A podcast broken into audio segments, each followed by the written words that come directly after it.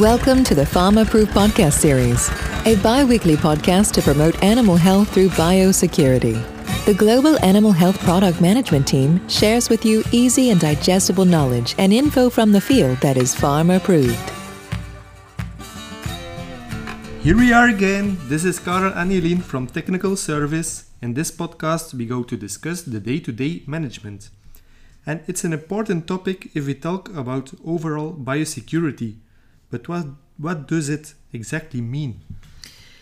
What does it mean? Day to day management is related to all daily tasks and daily monitoring inside the barn to grow the animals in an optimal way. Okay, so that means monitoring inside the barn. Indeed, monitoring inside the barn, so the animals must always be placed in a clean, disinfected, and dry building with, for example, optimal temperature, so you have to monitor the temperature, good air quality, so ventilation has to be checked, has to be monitored to be sure that it's okay. Relative humidity, that has to be between 60 and 80%. No droughts, good standard of hygiene, so you need to have protocols. These protocols has, have to be monitored and you have to check if they really follow all the hygiene rules. Yeah, so animal welfare and biosecurity goes hand in hand. Yes, indeed, that's a that's a nice quote. Indeed, that's good. Um, some other important parts you really have to remove dust regularly. Then uh, this has an influence on the um, the air uh, for the animals so that they that they have a healthy air to to grow in a healthy way. Um, also manure. Manure is an important part. Um, think on cows for example that are in a straw pen. Um, the manure cannot be higher than uh, 10 yeah 10 centimeter under the slatted floor for example Yeah. because then we ha- can have a creation of gas and it's it's not healthy that's again Yeah. the air that can uh, come from uh, gas in the manure um, pit Yeah, that's not what you want. eh? no indeed And I, I can imagine that checking the animals also falls under the day to day management. yes so not only monitoring inside the barn but also checking the animals that are inside the barn are a daily task or an important task to do and to maintain. So, a schedule of daily operations is an important aid for yourself, but also for your staff. If you have staff on your farm or other people that are helping you on the farm, they should be aware of it. And any um, replacements should also be there that, that you really know what do I have to maintain, what do I have to check to change or to replace. So you really need a clear communication between uh, personnel on your farm or the the people that you are working with. That that you don't forget to check animals and to monitor other things. So recording is checking. Yeah. It's good if you can have a document that they have to write down. I checked this and I did that. That it's also for you clear that they checked everything. An example um, in the dairy sector, it's really recommended to check your animals 20 minutes, three times a day. That's one hour a day. Yeah, that's a lot. Yeah, but it's really important to check the animals and to see if there is illness or heat signs, for example. If you don't do that three times a day during 20 minutes, you cannot see it. Okay. So that's really important. And that's whatever the level of automation. So, do you have uh, automatic milking systems or do you have a milking parlor? And uh, with traditional milking, no matter which system, you really have to do that. It's an essential task to check your animals. Okay, and what's about sick animals? How do we have to handle them? If we know we have sick animals, we have to separate them. And we have to separate them in a quarantine pen or a quarantine barn or box. That means a separate box where they don't have contact with healthy animals. So we really have to make sure that they cannot have contact with healthy animals because they are a source of infection and diseases mm-hmm. on your farm. They really need to be treated, so we, we have to see what is the cause of their, their illness or the, their infection so that we can give them the right treatment in the quarantine pen.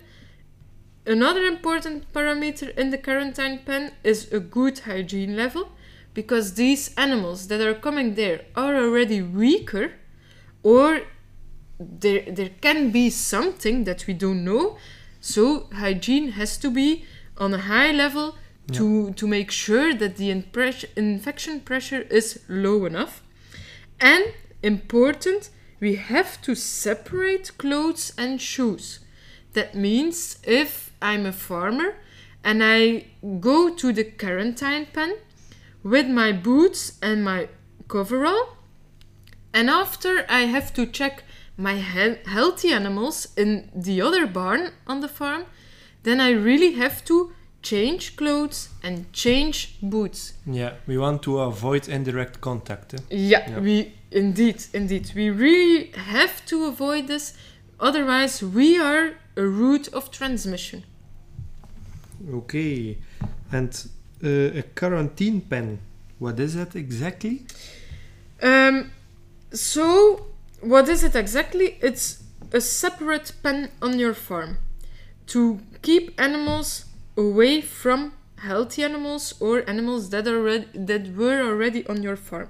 So all new animals that are brought onto the farm must be kept in the quarantine for a certain period of time to be sure that they don't bring diseases on your farm. This means keeping them completely separate from all the other animals on the farm. So it cannot be a box with an open fence where animals can touch each, Yeah. each other. It's really completely closed, completely separate from your other animals on the farm. But when animals are sick, they also have to be in the quarantine pen to keep them separate from the healthy ones, like I said before. So it's not only for new animals that you bought and that are coming on the farm, but also if you see sick animals by monitoring and checking them, mm-hmm. you have to put them in the quarantine pen. So you have to think about always all in, all out system. What does it mean? It's quite easy. All the animals come in the quarantine pen, and the same group of animals are going out of the quarantine pen. You cannot split the group, so it's all in, all out. After they are going out, you have to clean and disinfect for sure. Um, then care and checking of quarantined animals should be programmed. So we really need a program that they are also checked and uh, monitored, and that we give them the the right care to keep them healthy or to to support them.